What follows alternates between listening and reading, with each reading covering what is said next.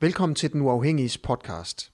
Jeg hedder Asger Jul, og jeg har startet det her medie for at skabe et frit og et kritisk og et nysgerrigt medie i Danmark. Vi får ikke penge af nogen. Vi får ikke penge af politikerne. Vi får ikke penge af firmaer eller organisationer.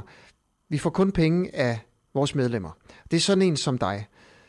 Du kan vælge at støtte os og hjælpe os på vej frem her i verden ved at gå ind på denuafhængige.dk og blive medlem og se, hvordan du kan støtte os. Og hvad du får ud af det i øvrigt. Jeg håber, at du nyder det interview, der kommer lige nu.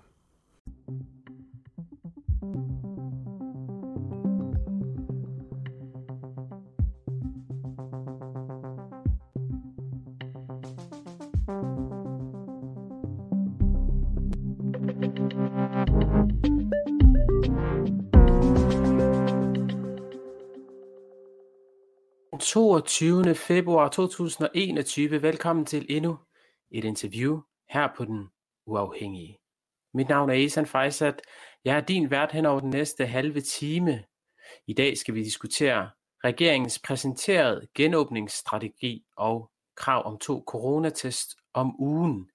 Ifølge det nuværende omkostningsniveau, hvor en coronatest koster ca. 150 kroner, så kan regningen lyde op på kan komme helt op på omkring 9 milliarder kroner om måneden. Ja, du hørte rigtigt. 9 milliarder. Er det økonomisk forsvarligt?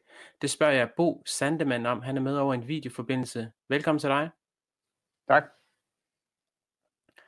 Professor i national økonomi på Aarhus Universitet. Hvad tænkte du, da du et hørte om øh, regeringens øh, krav om at ville teste alle danskere to gange om ugen? Og to, hvad tænkte du, da du hørte, hvad det vil komme til at koste? Jeg synes, der er lidt to ting i det her. Ikke? Der er jo dels det, om, om det er en, en smart strategi at teste øh, alle øh, så ofte. Og det andet det er selvfølgelig, hvad det ender med at koste. Det er sådan en rent økonomiske vinkel. Øh, og det er jo klart, øh, sådan rent økonomisk, så virker det som et meget, meget stort beløb, man vil sætte af. Og så er spørgsmålet, om man virkelig får nok for pengene og ved at bruge dem på at lave alle de her mange tests. Okay. Øhm, lad os prøve at se på, øh, på, hvad det vil komme til at koste ifølge de beregninger, der er foretaget indtil videre. Her er en artikel på øh, Berlinske, hvor ekspert, der var en ekspert ude og kommentere på, på kravene og det, det vil komme til at koste. Det er Jakob Kjeldborg, professor og sundhedsøkonom ved det Nationale Forsknings- og Analysecenter for Velfærd, han har sagt til Berlingske, at, øh, at det her med to tests om ugen, jamen det kan løbe op i 100 milliarder kroner om måneden.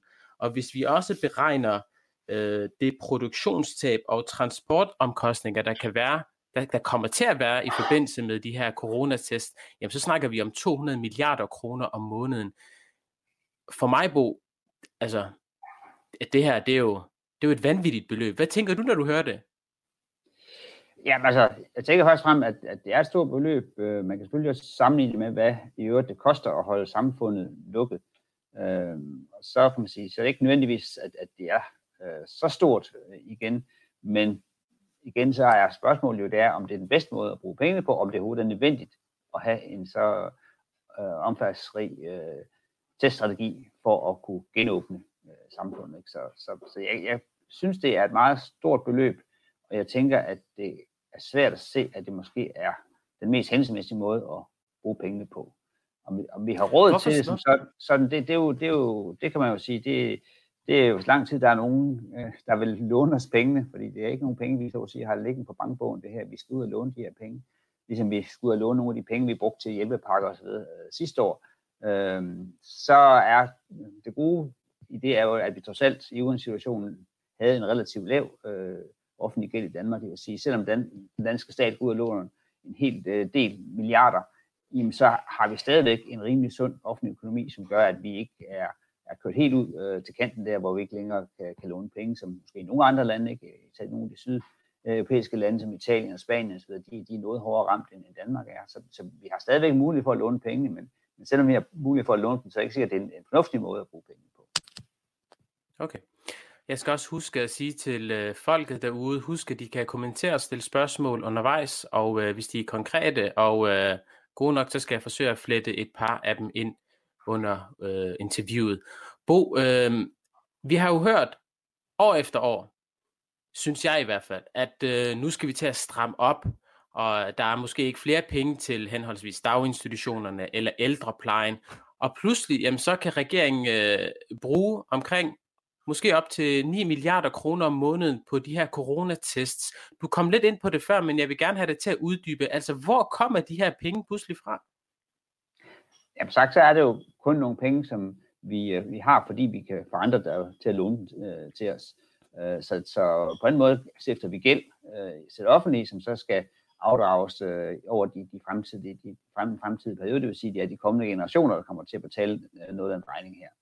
Øh, og det er klart, at man kan ikke helt sammenligne det her med at sige, kan vi give et løft til øh, den offentlige sektor generelt, fordi det er jo typisk nogle penge, der skal komme hver eneste år. Det her, det anser vi trods alt for at være en indgangsudgift, og det er derfor, man kan tale om, at øh, vi sådan set godt nok har råd, så er det fordi, vi, vi kan sige, at vi kan afholde de her udgifter i år, men altså, man kan ikke forestille sig, at vi kan afholde de her udgifter hver eneste år i alle øh, fremtidige år. Så, så det er fordi, det er en, en forventet indgangsudgift, at vi kan sige, at vi har penge til det, øh, selvom vi skal okay. låne dem. Hvem skal vi ud og låne dem fra? Hvem låner vi pengene fra? Ja, altså, man kan sige, øh, nogle af dem kan vi faktisk låne af dig og mig. Øh, det kan være, at det er vores øh, pensionsselskaber, de køber nogle af de her statsobligationer, som staten udsteder. Så der er en hel masse folk, som gerne vil placere penge, Øh, og, og det, det gør de så ved at købe de her statsobligationer, som nu bliver udstedt. Øh, og der kan også være udlændinge, som øh, har penge, de gerne vil placere, og som synes, at danske statsobligationer, de giver faktisk et ganske fornuftigt afkast. Vi tror på, at den danske øh, krone har et stabilt niveau, så vi kan med øh, rimelig stor sikkerhed forvente et pænt afkast på at købe de her obligationer. Så, så der er et stort marked for folk, der gerne vil investere, øh, og der kan danske statsobligationer nemt øh, konkurrere med, med, med andre sådan rimelig sikre investeringer. Så på den måde har vi ikke øh, problemer med at få afsat øh, vores obligationer. Det er der, hvor man kan sige, at andre lande kan være i en noget svær situation. Altså hvis man har en langt større statsgæld, så kan der være nogle investorer, som er lidt, lidt modvillige for at købe de her øh, yderligere obligationer, fordi man er bange for, at øh, den pågældende, øh, det pågældende land ikke kan, kan honorere sine forpligtelser. Det så vi tilbage i, i, øh, for en 10 år siden i, i gældskrisen, hvor især et land som Grækenland var, var i en situation, hvor øh, renten på deres statsobligationer steg op til en, en 25-30 procent, fordi pludselig var der en risiko for, at øh, de her obligationer aldrig ville nogensinde blive betalt tilbage, at de ville få en værdi på nul. Så hvis nogen skulle øh, være villige til at købe dem, så ville det til en meget, meget, meget høj rente. Ikke? Men, men der er vi slet slet ikke på Danmarks vedkommende nu. Så der kan vi stadigvæk finansiere øh, offentlig gæld til en relativt lav rente. Okay. Du sagde i indledningen af interviewet, at det måske er, ikke er den mest hensigtsmæssige måde at bruge pengene på. Og det tror jeg, at der også er en del danskere, der er enige med dig i. Hvorfor er det ikke den mest hensigtsmæssige måde at bruge pengene på fra regeringens side? Ja, det, der skal man så ind og se i, i noget, som ikke kun har med økonomi at gøre, men også har noget at gøre med øh, smittebekæmpelse. Ikke? Så hvad, hvordan får vi bedst muligt øh, bragt smitten ned? Øhm, og, og, og er det er nødvendigvis det bedste at bruge så mange penge her på, øh, at alle skal testes øh, to gange om ugen. Øh, der kan man måske uden at, uden at være øh, specialist i, øh, i, i smitte og så videre, være, godt have en øh, opfattelse, at jamen, hvis vi skal ud og teste, så skal vi nok teste der, hvor chancen for at finde nogen, der er smittet, er størst. Det vil sige, at vi skal ikke bare teste over en kamp, uanset om folk de er i områder, hvor der stort set ikke har været smitte i, i en lang periode, eller man er i, en, i, en, i et øh, geografisk område, hvor smitten er langt mere fremherskende. Så, så at lave en, en strategi, der bare fuldstændig øh, smitter eller tester alle, uanset hvem de er, hvilket øh, geografisk område de, øh, de befinder sig i, hvilket arbejde de har osv., hvor mange de omgås med, jamen det er måske ikke den bedste måde at bruge penge på. Så lave noget meget mere målrettet testning, hvor man går ind og ser på, jamen, hvor har vi den største chance for at fange nogen, som er blevet smittet, øh, og dermed kan vi lave en, en smitteafsporing, og dermed kan vi bryde de her smittekæder, som øh, det er så vigtigt at få brugt. Okay, så det du siger, hvis, der, hvis jeg forstår dig rigtigt, det er, at man måske skal sætte ind i områder som for eksempel øh, Kolding, som vi ser det lige i øjeblikket, hvor der er rigtig mange smittet, altså teste alle der to gange om ugen, men så i andre mm. områder, som for eksempel her i Aarhus, hvor jeg er, hvor øh, smitteprocenten ikke er lige så høj, jamen der kan man måske undgå at lave de her coronatest, og så derved spare øh, en, en, en række penge der. Ja, ja helt sikkert. Altså det, det, er jo, det er jo virker jo øh, i hvert fald overflødigt at begynde at teste i områder, hvor der stort set ingen smitte er. Øh, man vil bare få øh, meget, meget, meget få øh, fundne tilfælde med, med smittede, øh, og, og dermed så kan man sige, hvad får vi reelt for pengene? Ikke? Altså, og det er det, man sådan har, altså, den økonomiske synsvinkel, det er at sige, at vi skal bruge pengene der, hvor vi får mest øh, værdi for de brugte penge. Ikke? Og, og der har jeg en, en formodning om, at det kan ikke være den bedste øh, måde at bruge pengene på, ved at lave en fuldstændig ens teststrategi for alle danskere. Man er nødt til at se på, hvor er risikoområderne, hvor er risikopersonerne, lad os teste dem, øh, og så kan okay. vi bruge nogle penge på, på en langt bedre måde, end ved at gøre det ens for alle. Jeg kan se, at uh, Birgitte Poulsen spørger, hvem er Bo Sandemann Rasmussen? Jamen, han er professor i nationaløkonomi. Velkommen til interviewet. Vi taler om regeringens øh, genåbningsstrategi og krav om to coronatests om ugen.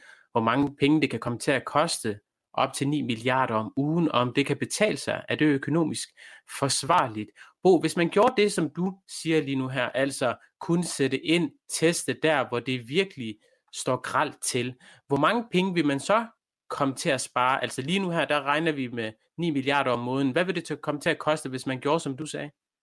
Ja, det afhænger selvfølgelig af, hvor, hvor mange vi så skal ud og teste. Øh, man kan sige, vi har vel formentlig, hvis, vi, hvis vi siger, hvis vi tester alle danskere helt ned til, til, til, til 0 år og op til, til, til, til den højeste alder, jamen, så er det jo, så er det jo 6, næsten 6 millioner øh, test, to gange sige 12 millioner test om ugen. Øh, og så er spørgsmålet, om vi nu vi skal ned på et lavere antal, øh, er det så måske på nøjes med at teste en halv million, ikke? Jamen så er det jo alligevel øh, øh et betydeligt mindre beløb, ikke? Altså så kan du dividere med, øh, med 24, øh, ikke? og så, så har du fået et, et betydeligt mindre beløb. Øh. Så præcis hvor langt man kommer ned, afhænger netop af, jamen, hvor, hvordan, hvordan kan vi indsnævre de her grupper, som vi anser for at være særlig øh, enten udsatte, eller være særlig øh, udsat i forhold til at få, få smitte. Øh, og præcis hvor, okay. om, hvor mange det drejer sig om. Det er klart, at man siger lige nu, der vil sige, jamen dem, der er i Koldingområdet, dem, der er over Ishøj osv., de skal givetvis testes. Øh, men det er jo også et betydeligt lavere antal, også selv end 500.000. Ikke? Så lige hvor langt vi ender, kan jo også variere fra, fra, fra uge til uge i virkeligheden. Ikke? Så altså, det, det kræver, at man sådan holder øje med, hvor, hvor sker tingene, men altså, det har vi jo allerede et beredskab, der, der, der egentlig meget godt følger op på. Ikke? Altså, vi, vi har øh, regionale øh, opgørelser på, hvor mange der bliver fundet i de, i de forskellige områder. Ikke? Så, så vi, vi er sådan set i stand til at sige, at her har vi nu et område, som er særligt udsat, der skal vi lige sætte ind med nogle ekstra test, øh, og så er det der, vi bruger pengene. Og hvis man gør, som du siger, Bo, altså dividerer med 24, dividerer de 9 milliarder med 24, øh, og regner med cirka en, en halv million tests om ugen, så kommer det til at løbe op i 375 millioner kroner om måneden, og dertil skal vi selvfølgelig også regne øh, de, det produktion, produktions, øh, produktivitetstab, der også kommer til at være, og øh, i forbindelse med, at man skal lave de her coronatest, altså det rent faktisk forstyrrer den dagligdag og den arbejdsgang, man har i gang med i lige øjeblikket. Men Bo, jeg kunne godt tænke mig at dykke lidt ned i, i det, du siger med, at du ikke er helt sikker på, at det er den mest hensigtsmæssige måde at gøre på, men øh, det kan det jo være forebyggende. Hvad bygger du det på, at det måske ikke er den mest hensigtsmæssige måde at gøre det på? Altså, at det, at alle skal testes lige meget, øh, og, og det, vil sige, det, det, det vil så være, hvis man hvis økonomisk set være, være den bedste måde, ja, så skal det fordi, at hver eneste test, man foretager, den har den, simpelthen den samme chance for at finde en smittet. Øh, og det har jeg svært ved at se, øh, kan være tilfældet, hvis vi kigger bredt ud over landet på ved, Der er simpelthen der er nogle øh, områder, hvor der stort set ikke er nogen, noget som helst smitte. Så, så, så, og, og nogle steder er der meget lav smitte, andre steder er der meget høj smitte. Så uanset hvad, så vil øh, 1000 gennemførte test i forskellige områder have en forskellig risiko eller chance for at finde dem, man gerne vil finde. Og dermed så vil værdien af at foretage en test, den vil være forskellig fra område til område. Og den vil være størst okay. der, hvor vi har de største øh, smitteforekomster. Så derfor så vil det simpelthen være helt logisk, at øh, ved at, at teste mest der, hvor man kan se, der er noget et højt smitteniveau, der vil du få mest for pengene. Øh, det er klart, okay. du kan godt gøre det andet, men det er bare, siger bare, at det er en, en, øh, en, ikke en, den mest økonomisk hensigtsmæssige måde at bruge penge på, hvis pengene er en knap faktor. Det, går det, er, lidt, det er lidt for meget livrem og seler, øhm, og måske ja, kunne pengene også godt bruges Det er simpelthen at, at bruge nogle penge, ja. som, som du, altså der er ingen tvivl om, at alle kan se, at vi kan sagtens bruge pengene andre steder. Det er ikke fordi, vi ikke har andet at bruge pengene til. Det har vi rigtig, rigtig meget. Vi vil gerne lave en grøn omstilling. Der er alle mulige andre ting. Vi vil gerne have et godt serviceniveau i det offentlige sektor. Og jo mere vi bruger pengene på her, jo færre er der til de andre ting. Øh, så, så man kan sige, så lang tid, at, at penge er, er, er knappe, og det er det virkelig også for det offentlige, så skal vi øh, bruge pengene på den bedste mulige måde.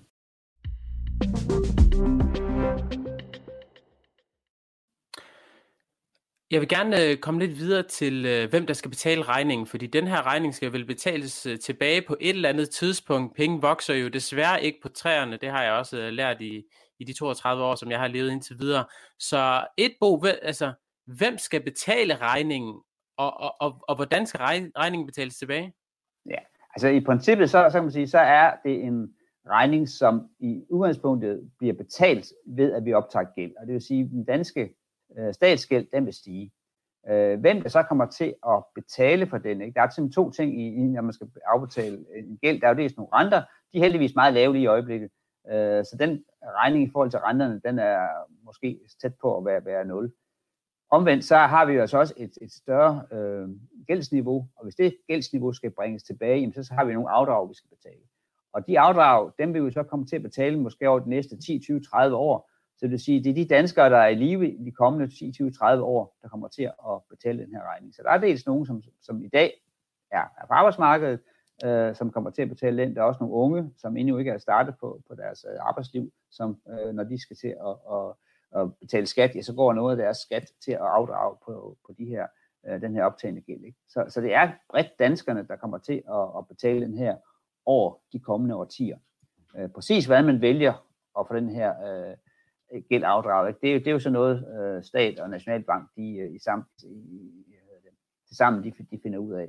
Øh, så, så, så vi kan ikke præcis sige, hvor hurtigt man vil afdrage gælden. Altså, fordi sagen er jo også, at, at i og med Danmark starter ud med så lav statsgæld, som vi nogle gange har, så er det ikke noget, der, der presser den danske øh, gældsposition øh, særlig meget det her. Vi er stadigvæk i de lande i Europa, der har det laveste gældsniveau. Øh, men det er klart, hvis, hvis vi skal til at risikere, at pandemier kan være noget, vi, vi, vi, vi i højere øh, grad kan forvente også vil komme fremover, jamen så er det godt med, at vi måske lidt hurtigere skal sørge for at komme af med, med den ekstra gæld, så vi har et, en, en, et godt udgangspunkt, når den næste pandemi måtte ramme os. Ikke? Så, så præcis hvordan man vil vælge at afdrage, ikke? Det, det, er, det er noget, som politikerne i sidste ende vil, vil, vil skulle tage stilling til, og, og hvor man altså må også må tage i betragtning, hvordan kan vi forvente, at fremtidige periode vil bringe en lignende situation, som vi har stået i nu her. Og jo, jo større risiko det er for, at vi i en fremtidig periode også kan se en ny pandemi, jo hurtigere skal vi nok øh, sørge for at få afdraget vores gæld, så vi står igen i en god udgangssituation, når den øh, pandemi måtte ramme os. Okay, og det var også et svar på Berit øh, Jensens øh, spørgsmål, altså hvis vi bare stopper gældsstiftelsen nu, hvor mange år generationer vil det så tage at tilbagebetale gælden? Det var så dels et, et, et spørgsmål på det også. Men øh, Bo, altså, kan du nævne et beløb, som, som vi danskerne skal, skal betale, altså måske et gennemsnitligt beløb, eller et cirka beløb på, hvor meget det vil komme til at koste? Det fik vi jo nogenlunde, øh, da vi diskuterede øh, øh, minkerstatningen for de øh, minkavlere, der havde været, altså hvor meget kommer det til at koste danskerne? Kan du, kan du nævne et beløb der? Altså vi er jo ikke helt, øh, ja, vi ved måske cirka, hvad det kostede sidste år, ikke? og det endte jo med, at regningen sidste år blev nok lidt lavere, end vi havde øh, frygtet i virkeligheden. Altså der havde man i foråret sat en, en, en, buffer af på, på tror, næsten 300 milliarder, så det havde vi, det havde vi jo råd til at, at, at forøge den danske statsgæld med, ikke? men det endte med et beløb, som ligger under 100 milliarder. Øh, det er klart, der kommer også en regning i år. Øh, det er ikke gratis at gøre det, vi gør lige i øjeblikket. Øh, så slag på tasken kunne være, at, at måske bliver der et, et, et mellem hvad ved jeg, 100 og, og 200 milliarder. Det er nok det, det område, vi kommer til at ligge øh, med. Så kan der jo komme noget, som også er, er måske en mere... Og hvad svarer det så til for den enkelte dansker, altså for mig? Hvad svarer det så i kroner og øre for mig? Hvor meget skal jeg betale ekstra? Ja, men så skal vi have, øh, hvis vi siger, det er, er, er 100 øh, milliarder, ikke, så er det, må det blive noget med, øh, er det en, øh, er det en 16.000 eller sådan noget per, per næse eller sådan noget. Det er, det er stadig et stort beløb. 16.000 om året snakker vi, eller i hvor, i hvor lang ja, periode? det er så, det er så over, nej, det er, det, det er totalt beløbet, øh, kan man sige. Okay, så vi skal altså hver især betale cirka, og de her tal tager vi selvfølgelig med forbehold, men cirka omkring ja. 16.000 kroner om året for, for de omkostninger, det kan medføre øh, at lave, at teste danskerne to gange om ugen, som regeringen har foreslået. Ja, så det, det, så det er selvfølgelig noget, der, der kan mærkes, men klart, det spreder du sådan et beløb ud over rigtig mange år, ikke, så, så, så bliver det selvfølgelig også nemmere at, at håndtere. Ikke? Så det, det er jo ikke fordi, at, det er ikke fordi, at, at, at, at heller for den enkelte dansker, at det er noget, som, okay. som, som man får ud, den ødelægge sin økonomi. At det er også derfor, vi siger, at vi har faktisk råd til det. Øh, men altså, det er da noget, som, altså, det er ikke, som, det er ikke som man siger, at det ikke mærkes øh, på, på noget tidspunkt. Det vil jeg mærke, hvis vi kunne jeg sagt, få, få en hel masse øh, hjælp til, til, til, til, til de her virksomheder, der må lukke ned, og så kommer det aldrig nogensinde til at mærke det. Det, det er klart, der kommer en regning på et eller andet tidspunkt. Okay, og du siger så, de, der skal man så lave en, en politisk beslutning om, hvorvidt man skal betale de 16.000 kroner på et år, eller man skal fordele den ud over flere år. Vi snakker ikke ja. om 16.000 kroner hvert år i 10 nej, nej, år, for eksempel. Nej, nej, nej, nej, det gør vi ikke.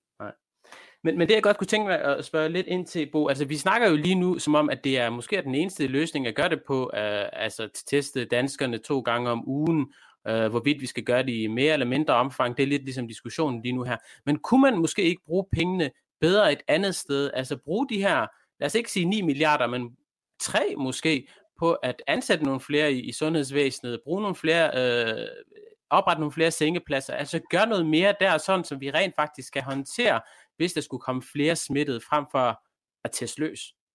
Altså, der er i hvert fald en ting, man kan overveje. Det er jo, om man skal fremadrettet have et bedre beredskab. Det vil sige, at man har et større antal sengepladser, således at det, der hele tiden har været omtalt som, som den store risiko, nemlig at vi løber tør for sengepladser til at behandle de her covid-patienter. Øh, hvis vi der har et, et, et permanent beredskab, som så kommer til at, og det kommer så til at koste noget hver eneste år, hvis vi have sådan et beredskab, og det kan man jo overveje om et, øh, måske et, øh, det kan være, øh, at man kan ved hjælp af 1, 1 milliard om året kan få et, et, et rimeligt antal øh, ekstra sengepladser, som så står ledige til den situation, hvor vi skal komme i en, i en ny pandemi. Øh, det kan sagtens være, at, at, at 1 milliard brugt på det hver eneste år er en bedre øh, måde at gardere sig på, end at man så den dag pandemien kommer, må lukke hele samfundet ned og miste de, alle de penge, som, som vi nu har set, vi gjorde sidste år for eksempel. Så, og det er jo noget af den, som mere langsigtet strategi, politikerne skal komme ind på, det er, jamen skal vores beredskab i virkeligheden være anderledes, end det vi har haft indtil nu? Og altså, der er ingen tvivl om, at risikoen for, at vi får fremtidige pandemier, er formentlig større, end, øh, end, end, end vi troede, den var øh, for et par år siden. Ikke? Øh, så hvis vores nuværende beredskab det er baseret på, at der var en relativt lav risiko for, at vi fik de her pandemier, så er den risikovurdering formentlig ændret således, at vi nu anser det for mere sandsynligt, at også i fremtiden vil komme noget, der om ikke andet, øh, kan ligne lidt det, vi har stået over for nu. Og derfor også risiko for, at vi bliver nødt til at lukke ned, øh, også en gang i fremtiden, hvis ikke vi øger vores beredskab i form af at have et, øh, et større antal sengepladser, der kan hurtigt kan, om, kan, kan, kan oprettes i forhold til at kunne øh, behandle folk med de her smitsomme sygdomme. Så jeg hørte lidt sige, at vi måske, at det du foreslår som, øh, som økonom, professor i, i nationaløkonomi, det er måske ikke teste så, så mange som regeringen foreslår, altså teste alle danskerne to gange om ugen, men teste kun i de områder, hvor smitten står gralt til, og så måske mm. også sideløbende bruge en del milliarder på at øh, oprette nogle flere sengepladser, altså stå klar i sundhedsvæsenet, når nu smitten skulle, øh, skulle stige måske i samfundet, sådan så man kan håndtere de mange flere patienter, der vi, der vi kunne komme i, i, i behandling for det. Ja, det, det, med, det med de ekstra sengepladser er nok noget, som trods alt har en, en, øh, lidt længere tidshorisont end, end det i forhold til selve testberedskabet. Så, så det med at få oprettet flere tænkepladser er ikke noget, jeg tænker, vi kan rigtig bruge i forhold til den nuværende pandemi. Det er noget, vi skal bruge til at bekæmpe øh, mulige fremtidige pandemier. Øh, så det er mere sådan noget, når, når vi kigger øh, på den anden side af den her nuværende pandemi, jamen, så kan man overveje, kan vi fremadrettet lave nogle, nogle redskaber, der er bedre end dem, vi havde, øh, da vi startede i, i starten af 2020, øh, og som til synligheden i hvert fald ikke har været øh, helt optimale i og med, at, øh, at vi har haft mange nedlukninger, præcis begrundet for et risiko for, at vi røg over øh, den her, det her antal maks øh, sengepladser, som der ligger i, øh, i det nuværende hospitalsystem. Så vi simpelthen har nogle flere hospitalspladser, men det er klart, det kræver sikkert også noget nybygning og så videre, som ikke bare lige man kan gøre fra den ene dag til den anden. Så det er noget, noget, noget, noget planlægning, som men jeg skal gætte på, at det vil stadigvæk, med den om, selvom en, en årlig omkostning øh, det kan godt være i milliardstørrelsen, at det er en bedre måde at håndtere det her på, end at ingen, at have et meget mindre beredskab, og så være nødt til at lukke meget kraftigt ned, når man må stå over for, for pandemier. Okay. Bo, kan du godt forstå de danskere, måske pædagoger eller ældre borgere, der føler sig måske lidt svigtet, når de ser, at regeringen bruger så mange milliarder på coronatests om måneden, og så når de øh, beder om, om bedre forhold eller bedre arbejdsbetingelser, jamen, så hører de måske år på år, øh, at, at der ikke er flere penge at gøre godt med, at vi skal prioritere, at vi skal bruge pengene mere hensigtsmæssigt. Der har været det såkaldte produktivitetsgrad i, i sundhedssystemet. Kan du godt forstå, at nogle af dem føler sig svigtet, når de lytter til den debat, der foregår lige i øjeblikket, og de penge, der bliver brugt?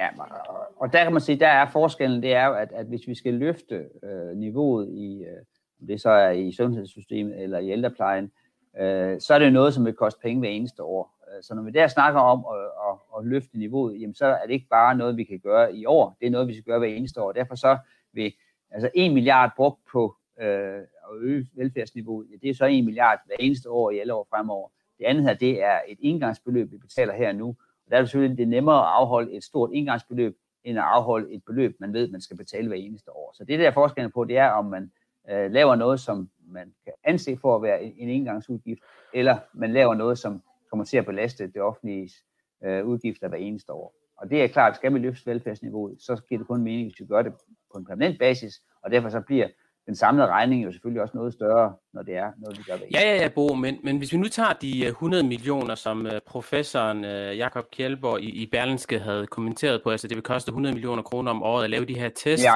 Dertil skal vi lægge 100 millioner kroner ekstra ja, Jakob, 100 millioner kroner ekstra oveni, altså 200, millioner, 200 milliarder undskyld, i alt, øh, hvis, øh, hvis regeringen skal øh, mm. opfylde sin, øh, sin coronateststrategi.